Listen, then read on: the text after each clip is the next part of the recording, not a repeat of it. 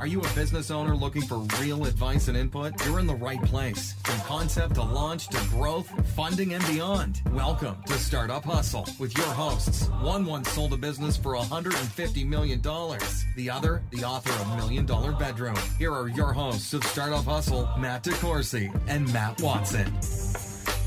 And we're back. Another episode of Startup Hustle. Matt DeCourcy here with Matt Watson. Hey, Matt. Hey, what's going on, man? I was just sitting around earlier and, you know, I was looking at my computer screen and all of a sudden a doctor showed up and I said, man, what's up, doc? I got a weird rash I need somebody to look at. I, oh, wow. Now, that is not what I said to the doctor, but the the use case that I mentioned was regarding telehealth, and we're going to talk all about that. But before we do, today's episode of Startup Hustle is brought to you by full scale dot i o. We can help you build a software team quickly and affordably. With us today, we have Guy Friedman, who is the C E O of SteadyMD, and also a neighbor of ours from Saint Louis. Hello, Guy. Hey, thanks for having me. Thanks for taking the time, man. I appreciate it. And as I mentioned, uh, you know, Startup Hustle is really starting to reach out to some of our neighboring communities, and SteadyMD is one of the more interesting startups located in Saint Louis, which is our neighbor to the east. And uh, neighbor or know, rival? It, both neighbors can be rivals, right? And, and and maybe, according to Kansas City Tech Council uh, C E O, uh, someone we can visit on the Hyperloop at some point in the future. That's, that's the dream. Yeah, that that. Yeah. So uh, it's people, it's people no in secret. Missouri are, are a little too nice to have a real rivalry, I think. Well, uh, I, not not if you get over here. I, I go Royals. I'm still I'm still like filled with. with competitive rage from nineteen eighty-five in the World Series. But was that um, Saint You know, was that Saint Louis Royals in the World Series that year? Yeah. Okay. Yeah. Gotcha. Yeah. That shows my age. uh, I was, I was ten. So now, now obviously I, I don't have to get too far into it. Everyone knows we're all working from home, and the dynamic of how we interface socially and professionally is changing. With that, the field of telehealth is really taking off, really tele anything. Uh, Guy, can you, before you give us a background about what you do at SteadyMD, can you start by defining the whole telehealth space and like what that consists of, and kind, kind sure. of kind of give us a talk to us as if we were small children for a moment, yeah, and let us know how SteadyMD no is problem. changing the scene. Um, I think it's it's interesting because, you know, my grandpa was a doctor. And he called people on the phone from his office. And that, like, in quotes, was telemedicine in nineteen fifty-two or whatever, whenever he was a doctor. So I think um, the industry itself is comprised of different factors. Uh, traditionally, and, and this is not the business we're in, but when you see the big, the big headline names like Teladoc, Doctor on Demand, what they do is basically urgent care completely online. So they've kind of pioneered this concept of press a button and we'll route you to a random doctor somewhere in America that can take care of you for that acute appointment. Um, and then you have traditional doctors who just allow you to call them via video. That's also telemedicine. That'd be your like normal primary care doctor. Um, and then there's all the different like doctor to doctor consults, where if you're in a hot E R and you want to talk to a doctor who specializes in stroke and one of your patients is having a stroke, there are services that allow you to connect with a doctor. If you're in a rural hospital and you don't have a, a doctor you can talk with uh, physically, you can connect. And there's a bunch of different machinations of this. Um, it's a twenty billion to thirty billion dollars a year industry. So it's not a small industry. Um, and it's been around for, I don't know, fifteen, twenty years. Um, so the, the, the, the business of telemedicine is not uh, brand new. It's relatively new in terms of healthcare, but I mean, Teladoc's been around for years, um, and a lot of these other players. It's kind of the first wave of the stuff you might have heard of is the urgent care guys, which is the Teladocs and um, Doctor on Demands. And then um, there's also a business around just being a, a raw technology and not having doctors, but giving technology to doctors and allow them to connect with patients. So that's kind of the landscape. Um, we're very unique, SteadyMD, in doing something that no one else is doing and no one else has ever done completely online. Um, so what we did was we took the concept of concierge medicine, which is patients um, pay a yearly or monthly fee for extra access to a primary care doctor, so for extra time and attention. And we took that concept and put it completely online. Um, key to our model is the concept of alignment. So every patient that comes to SteadyMD gets matched with a doctor that's right for them. And we do that via this really cool matching quiz where we talk about your um, your healthcare, your healthcare needs, your exercise habits, your nutrition, whatever kind of affects you. And we pair you with a doctor that has expertise in those categories. So you could say, I'm a diabetic who's a vegetarian, and we might find you a doctor who wrote a book on diabetes and uh, and practices the vegetarian diet and has written ten papers on vegetarianism. It's just, and that that's across the board, all these different criteria.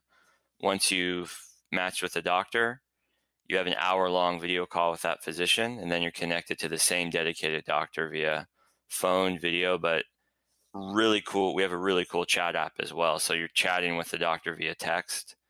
Um, so you can talk about small things or big things. Like, for instance, that rash, um, take a picture of that rash, send it to the doctor. He can triage it right there, maybe get a consult and prescribe something to you. Um, or you could say, I have chronic stomach pain. I'd like to resolve this over the next year. And the doctor can also handle that on our platform. So the key differentiator between us and the rest of the industry is we develop long-term personal relationships with the same dedicated doctor. And our whole business model is focused on that, where ninety-nine percent of the industry is press a button, get a random doctor for an acute appointment, which is kind of a different uh, so, different pitch.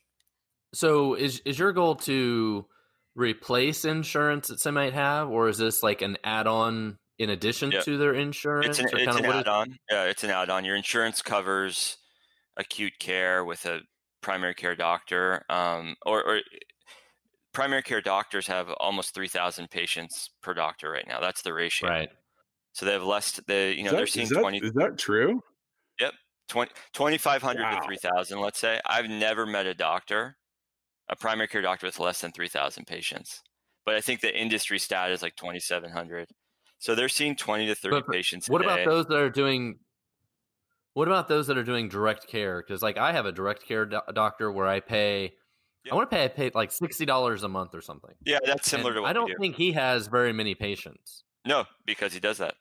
We're talking so the doctors just under insurance have twenty seven hundred to three thousand patients. They're seeing twenty, thirty patients a day, five to ten minutes at a time. What we do is more similar to what you have, which is we charge a monthly fee and we do not bill insurance. So our doctors see at most five, six hundred patients apiece. They have ten x the amount of time to care for patients. And a huge thing is not billing insurance, because most primary care doctors spend about fifty percent of their time billing insurance, like coding in the computer. So they really don't have a lot of time to develop long-term continuous care, practice preventative medicine, and definitely don't have the time to develop a relationship with the patient. It's just tough.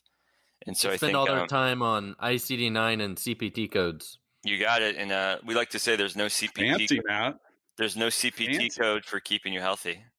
Yeah. You, you know, so, you know so what? Guy, the whole, the whole incentive structure is messed up. If there's no C P T code for just preventing you from getting sick, what we're only paying for when you get sick. So if you're if you don't go to the doctor that often, or you just want to have a relationship with the doctor, the system's not designed for that. And so that's you guys kind of need where to we've... define some acronyms. What well, the hell's a C P T code? He, he said C P T code. I didn't say C P T code, so I, I was responding. But it's just a like, let's the say you have like a strep throat. And yeah. Stuff. yeah, exactly. So so every, let's say I want to every, every you, now you, and you, then Matt dazzles yeah. us there. You come in for like a strep throat to your normal primary care doctor. Um, so how do...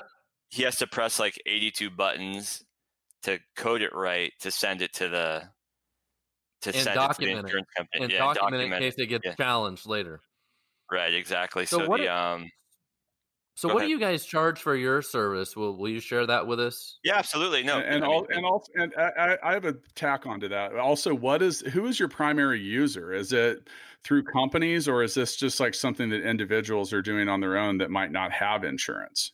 Great question. Um, we charge ninety-nine dollars a month for an adult uh, for primary care. We also have pediatrics, as well as functional medicine with different price points, and then family plans as well. But like the core model is, if you're just an adult signing up, it's ninety-nine dollars a month for an annual subscription. Um, everyone has insurance. Uh, so we typically, when you onboard, you give us your insurance information. And we actually have a team of medical assistants embedded in the experience and on the app. And they handle all of your prescriptions, labs, and in-person referrals, and anything else you need downstream. So let's say you need a, to go see a specialist.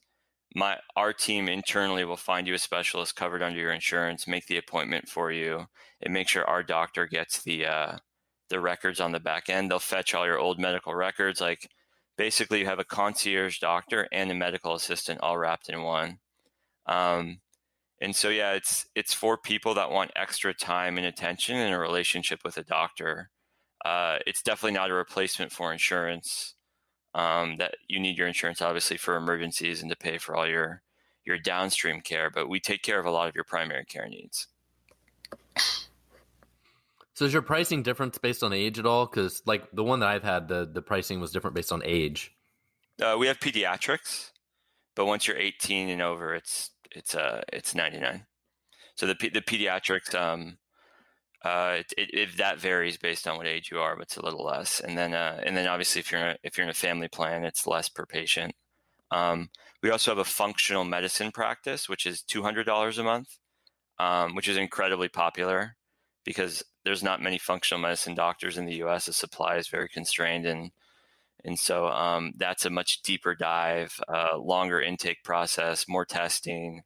Um, it's, it's a, it's a different, uh, different level of service that people want. Really focuses on the root cause of illness and optimizing your health in a more intense way than the primary care practice. So one, one big question I have is, you know, what percentage of health issues can you resolve over telemedicine versus you'd have to do in person? It's a good Any question. Um, I think, yeah, yeah, just, I mean, industry wide, I think most like seventy-five, eighty percent of acute cases can be handled, but that's with a random urgent care doctor that you don't know. With SteadyMD, you have a doctor that you have a relationship with. You've gone over your medical history, your family history. They know you. They know all your tendencies. They know all your allergies. They know they know everything about you. So they can answer all your questions in context. I believe we can cover even more than that. Um, you're like if you need to go get a strep test or you need to get a flu shot, there's so many options for that. You can go to Walgreens, Walmart, your local urgent care. Um, that part is super convenient. The the part that is very hard to access is I want to talk to the doctor about my blood work. I want to talk to the doctor about my uh, my results, and that's where we come in. So I truly believe we're creating a new category of healthcare and of medicine. It's not your primary care doctor that mixes acute and long-term care and is just has thousands of patients. It's not urgent care. It's your dedicated physician overseeing and managing all of your health completely online. And the level of alignment and familiarity we have with our patients is you cannot get that in the brick and mortar world. Like if you're an avid marathon runner and you want to talk to a doctor that understands your lifestyle, you can connect with our doctor that just ran the Boston Marathon in two two hours and fifty minutes, or if you're have a um, you know you've you have a specific disease, your local primary care doctor is not going to have all the knowledge about that, and so we want to we want to really itemize and allow doctors to match with patients in a really robust way. And this is not just a, I mean, there's a lot of pain and suffering on the doctor side as well. If you talk to primary care doctors, there's a really high amount of burnout. They don't like their, they, they don't like the, I have to constantly be billing, I'm getting squeezed and squeezed by the insurance company or the hospital or whoever to see more and more patients per day. Um, they're kind of feel like they're on this, like they're in a big, they're in a grind, you know? And so we help them get off that hamster wheel. I think this really is amazing. And, and I feel like this, thank you.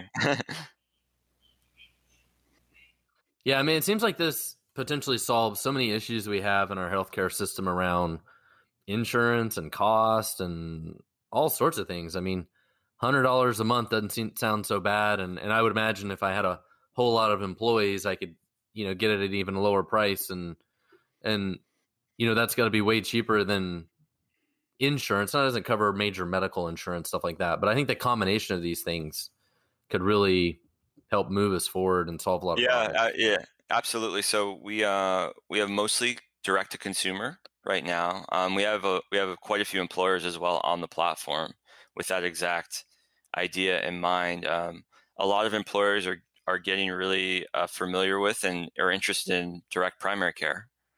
And so they know that it drives costs down and increases employee satisfaction, and it's just a way better experience. And so when we go to an employer, we say, well, just we can onboard everyone in your company tomorrow.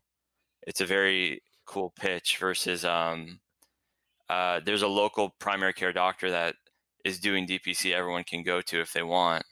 Um, it's a lot more convenient. And especially for the younger, healthier uh, patients, they really appreciate it because they, they want a doctor that they can text with and chat with. They're not necessarily sick. They just want someone yeah. that they'll have a relationship with. So that's really where we uh, we come in and um, and provide really great value around that idea. And of course, our you know fantastic care as well. But it's really this deep, uh, deep personal relationship with your physician you cannot get in the brick and mortar world. Yep. You, you know, one of the one of the things that I was just thinking about was my likely, you know, and I don't u- currently utilize healthcare like this, but I would probably a lot more frequently and effectively if I didn't have to actually go to the doctor's office. And then, you know, on top of that, you know, so uh, last week, my, my primary care doctor called and said, hey, you're due to come in for a physical. And I was like, yeah, call me back in a few months because the last place I want to be right now is a frickin' doctor's office. Of course. Like, yeah. I mean, I mean, that's like literally the last place that I wanted. Well, actually it's right behind an emergency room. Right. You know, right. and yeah. It just seems like a great place to like catch the coronavirus or something. And yeah. Yeah. you know, that, that, and then I think another thing that you brought up that I thought was really interesting is the last time I went to have blood work done, I got a paper in the mail that had like a whole bunch of numbers and charts on it that I have absolutely no clue what any of them means.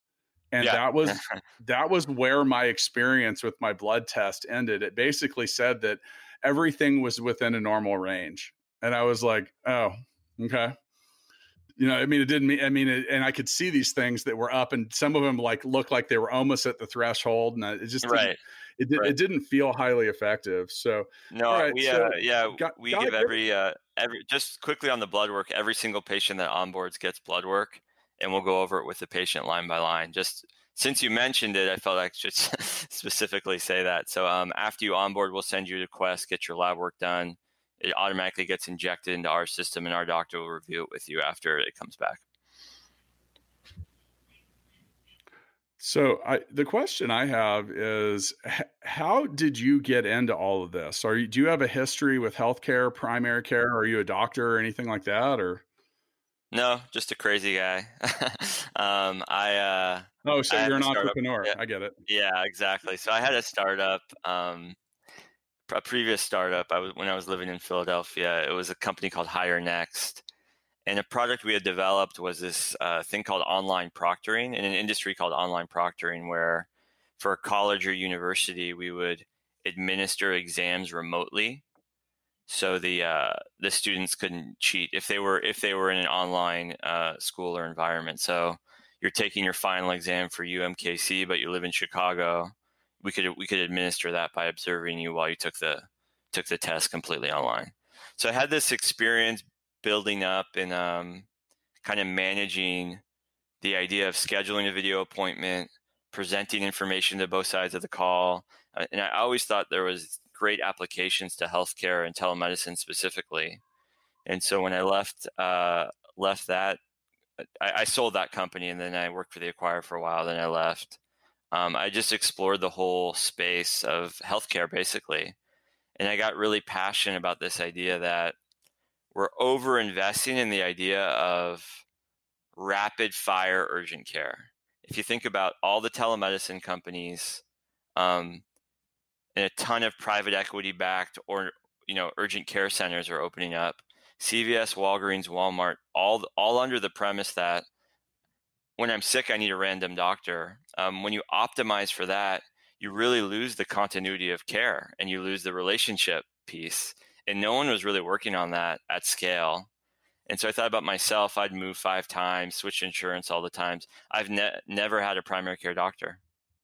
I said, uh, you know, I'd really like someone that I could call or text whenever I'm sick, or just general. I have like general questions for about my kids, about myself, that I don't want to make an appointment for. I just want a doctor that knows who I am.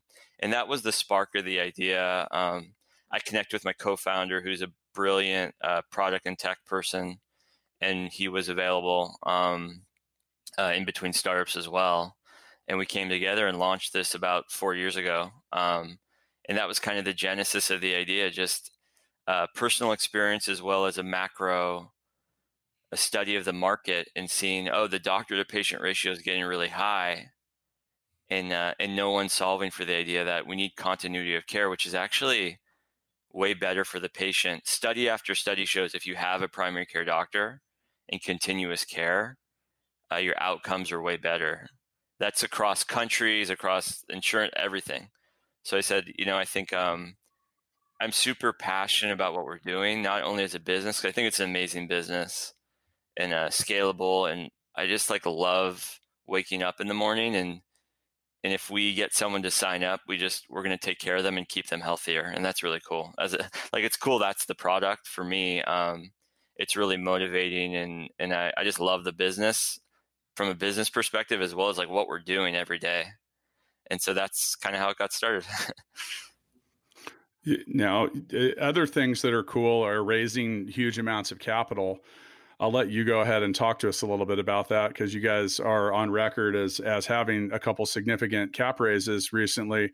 But I, I'd actually like you to talk about a little bit about the process of, you know, one of, one of the more popular topics for our listeners is, you know, everyone's trying to find the resources that they need. And uh, we we try to be brutally honest about the fact that it ain't easy. And, nope. it, and it's, it's yeah. a tough process. And, you know, the whole the whole concept of Startup Hustle is about uh, about having some transparency and, and keeping it real. Um, and, you know, episode two of the entire series is titled Getting Funded Sucks. And uh, and unless something's changed, I would imagine that uh, in some levels you had had some experiences. So I'd like to hear about how you managed to do it effectively, as well as the notable points about the the money you've raised. Sure, and um, it it's definitely hard. It's always hard, no matter who you are, I think. Um, and uh, it does get easier the more you do it. Like, I've been in the game for ten years. So I probably raised money, you know, my first little seed round ten years ago, and that was brutal, you know, um, and then, you know, it gets easier the more experience you get. So that's just one thing to look forward to for all the founders out there. But um, I think for us, we're me and my co-founder are kind of like these veterans of the startup space. So we're super methodical about data, rapid experimentation, and understanding, demonstrating progress in an iterative way and, and following that. That's it. This is just operationally, but it speaks to fundraising too. So when we're um, setting up a experiment within the company, like we're going to try this, we try and do it in a very cost-effective way, look at the data, then invest if it's working. Um, and I think that discipline really comes through when we're pitching the company, because our data is airtight. Um, we're super passionate about the business itself, and those two things kind of help. Um, but you're not going to get around having hundreds of meetings. I mean, that's just, that's just something you have to kind of, um, understand at the start of the process and, uh, and not get discouraged and never give up. And, um, I'm not a guy that like, it's kind of like, um, failure is not an option. And so I sort of uh, have this attitude of, um, I'll, I'll, I'll, I'm so passionate about this business. I'm going to make it happen, even if it takes one hundred meetings. It like the the thought of giving up is not even in my, you know. It's just so. So I think um, there's this attitude around it. You got to have like a mental framework of, I'm not going to give up. I'm going to keep pitching this and keep learning from every single time I pitch the company. Um, also, you learn every time you pitch the company to an investor, you learn what resonates and what doesn't. And you have to be constantly adjusting that as well. Like, I think what I thought a great pitch would be isn't necessarily what resonates with investors, right? And that informs the company as well. So you have to keep reframing and keep tweaking after every meeting. You have to take in that information and uh, and understand. And then if you, it, I always tell people though, if you've had like fifty investor meetings and you have no interest, something's just flawed. Like you have to keep it, you have to adjust something, um, and then keep going. You can't do the same thing again and again and again. That doesn't work. You have to have a ton of meetings and be adjusting along the way. And that's kind of the the methodology that we have when we're fundraising. So can we uh, talk a little bit more about the rounds that you've raised? Because it's sure. been a pretty significant total. Sure. Um, we did a seed round to start out a million, a million and a half from like, uh, that was mostly angels um, in the, in the L A area, because I'm from L A. We have an office in L A, um, and then we had we had angels in all over for that, but a lot a lot of L A folks. And then uh, and then we took the seed capital, kind of built our initial products, launched, got a bit of traction, and under you know really like got to some level of product market fit. And then we raised a um, three million dollars, I guess it's a seed round. I guess it was a pre-seed and seed round. I, I'm not great with the the, the designations. Um, and then we just closed a six million dollars round uh, in the first quarter of this year. Uh, we are continuing to build in our core product, which is what we're talking about, concierge primary care, but also build out our platform and make it more extendable to uh, different provider groups and different um parts of the industry, because especially given given the recent you know coronavirus, uh, we have a really robust and extendable platform, and uh, from onboarding a patient to itemizing and managing doctors and making sure that they're matched to the right patient with our doctor matching engine, to a really robust onboarding process, and then obviously doctor-patient communication with our chat application, and then uh, medical operations. Like we have a full stack there, which I don't think many companies, a lot of companies have parts, but we have the we have the marketing to the to the care, like the full spectrum. So we've been talking to other companies about uh about using our platform with either their doctors or helping them um helping them with with our infrastructure, and then also just keep expanding and growing our our core business.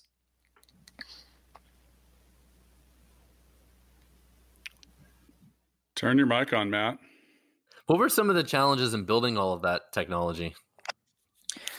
Um, I think uh, the the building of the technology, um, I think, wasn't as challenging. I think uh, we have we have pretty good product in chops at the company, um, so I think uh, that part um, we can always improve, obviously. But uh, the the actual building of the initial tech wasn't the biggest challenge.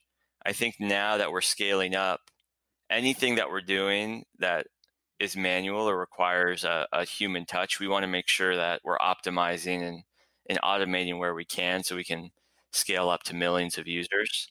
Um, then we were, again, I just want to go back to like the discipline of being iterative. When we launched, it was very basic.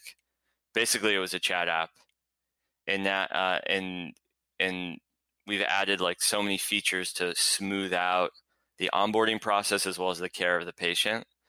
Um, but we didn't we didn't build until we kind of saw signals that the users needed that feature. So certain features you think you need, the users don't don't don't gravitate towards, but certain things you have to build in order to scale up. So I think we we've just been pretty iterative in that. So that's that's been uh that hasn't been the challenge. Um, there's not Basically, there's not some interesting answer to that question. It's just the normal development flow in a very robust way, and hiring great people that can execute on that, right?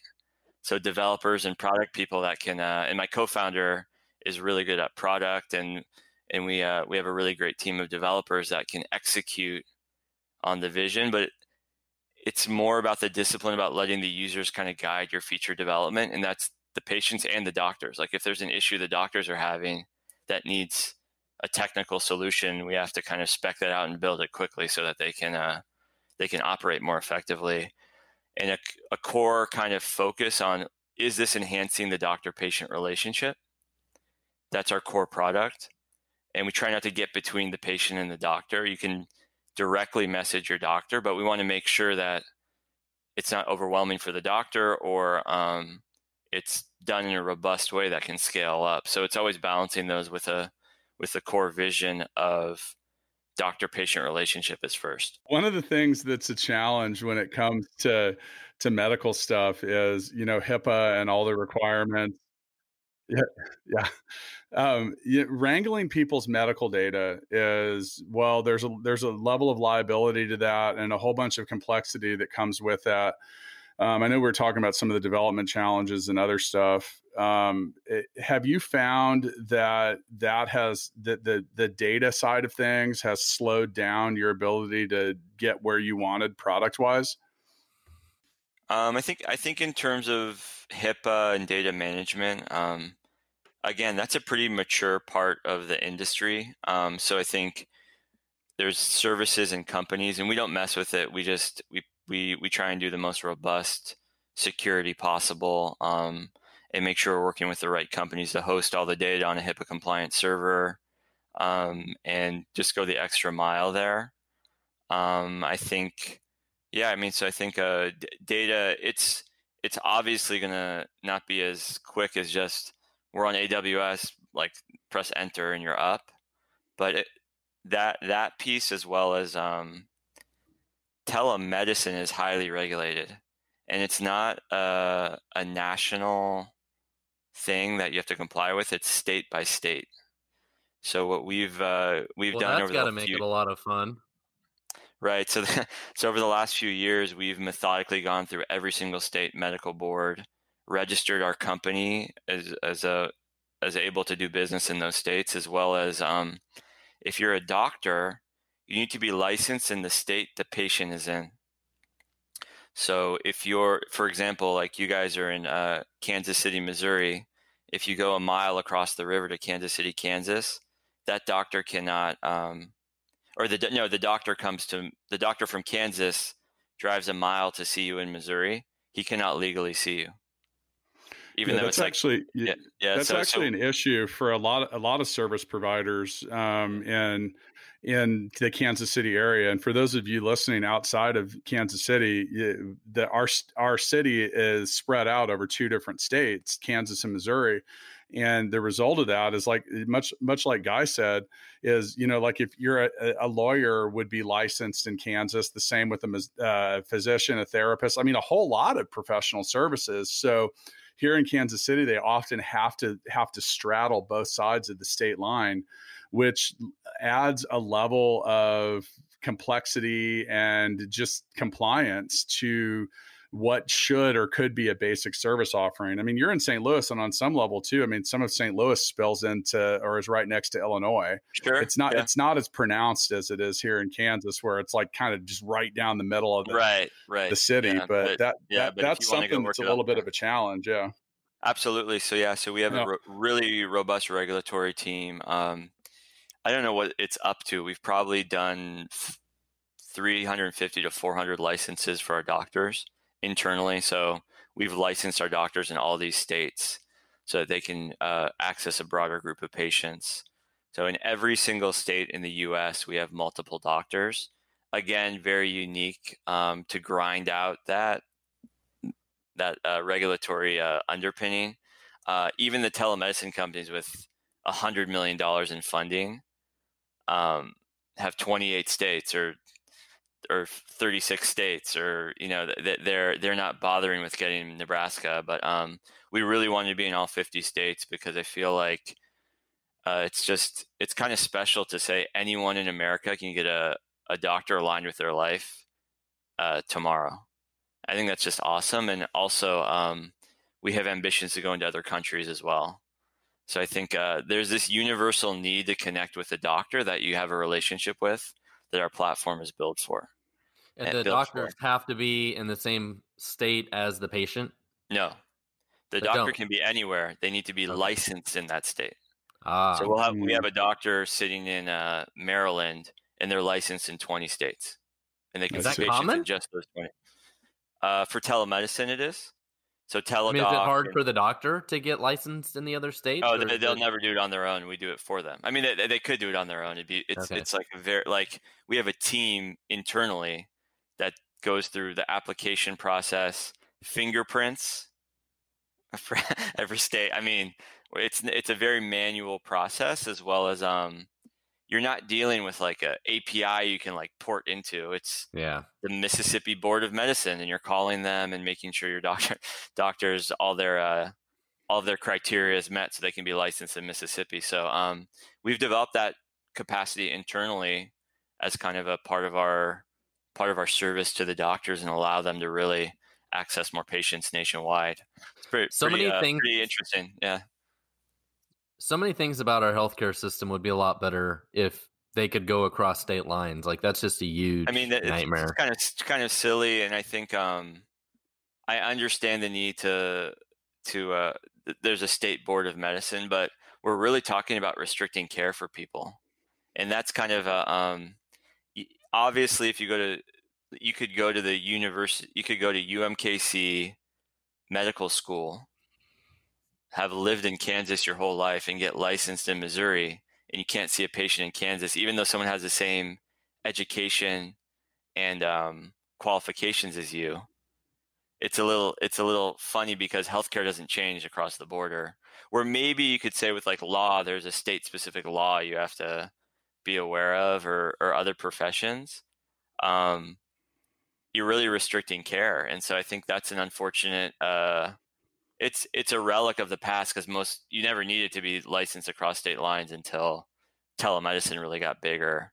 So you're, you you may might have two licenses, um, but now I think it's really unfortunate because I'm sure a lot of the specialists too would love not just primary care, like love to take calls from patients from other states, and they can't do it. So um, yeah, hopefully I, they've relaxed a lot of that with uh, COVID nineteen, and I'm hoping people will realize, oh, we should just leave this, you know, we should just leave this yeah. policy in place. Um, I'm not, um, on that specific issue, I'm not that bullish on them doing that. I think it will revert to the state-based system. In my opinion, I don't know, so but one, I have one, no inside information, but that's just my, my instinct. Once again with us today, we have Guy Friedman, the C E O of SteadyMD, steady M D dot com if you want to go check them out, giving us some very, very, very interesting information about the telehealth space, which much to my surprise is a twenty to thirty billion dollars a year industry. I have a feeling I'm pretty bullish on the growth of, of the entire tele yeah. space. Um, in general. So Guy, as we as as we finish this episode of Startup Hustle, we end all of our episodes with what we call the Founders Freestyle.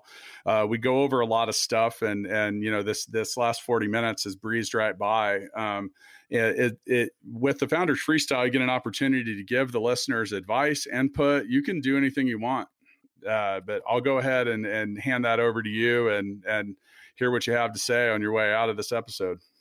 Uh, sure. So um, I think for people looking for a doctor, maybe your in-person doctor isn't available anymore, or you really want to develop a longer-term relationship with your physician over time, um, check out steady M D dot com. And for all the uh, entrepreneurs out there that are listening, um, I think uh, I'm available. If uh, if anyone wants to ask me advice or questions, it's guy at steady M D dot com. And um, I think... Uh, We uh we I want to be a resource for the community as well in like the Midwest and Saint Louis and Kansas City. So if uh, if anyone needs anything, they can always reach out. And and um, I think um it's an interesting time to be in startups. So don't give up. Uh, keep your head up, and and good luck to everyone. Mister Watson, you know I. I have the direct care doctor I mentioned earlier, and uh, I have loved that relationship. And much like he mentioned earlier, before that, I had a lot of different doctors and never had a specific doctor. And I've never actually done video chat with my doctor, but I can text him and call him and, and message him online. And I found it to be really valuable. So I'm a big fan of this direct care. And I think what you guys are doing is awesome.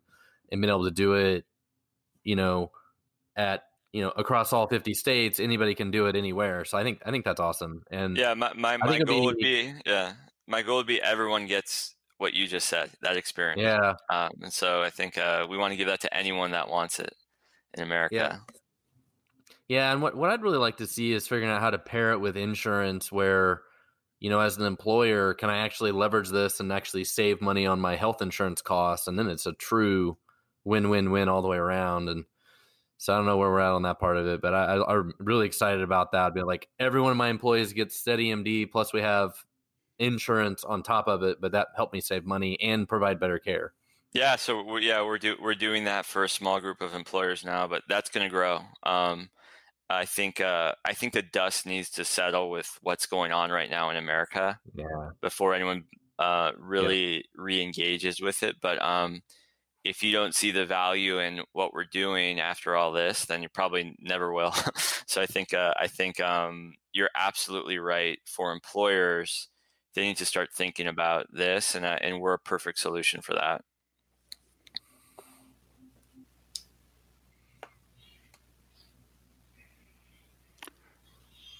So once again with us today, we had Guy Friedman, who's the C E O of SteadyMD, having a couple connection issues here at the end of the episode. I'll go ahead and roll out my my version of the freestyle here. So, um, you know, do if you get a chance, go check out SteadyMD. The whole the whole telespace is on fire right now, and in a good way. It's going to the moon, people.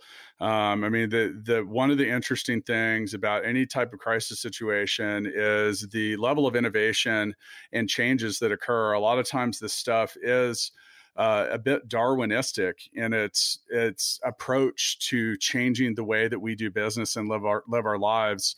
Um, when it comes to doctors, medicine, healthcare, and all of that, that's such a hot topic that so many people have. When it comes to everything that they do, the expense and whatever, being able to do something like telehealth is has the ability to change the entire face of the way we practice medicine, both here and globally, as well as shrink the size of the world. Meaning, you know, as as many of you know, we have one hundred ninety employees in the Philippines. Having them be able to experience telehealth from the doctor that's right up the street from us, or in Nigeria or Wuhan or anywhere where they need to get it, where they need to scale up the level of doctors and the number of people. This is what a technology like this can do.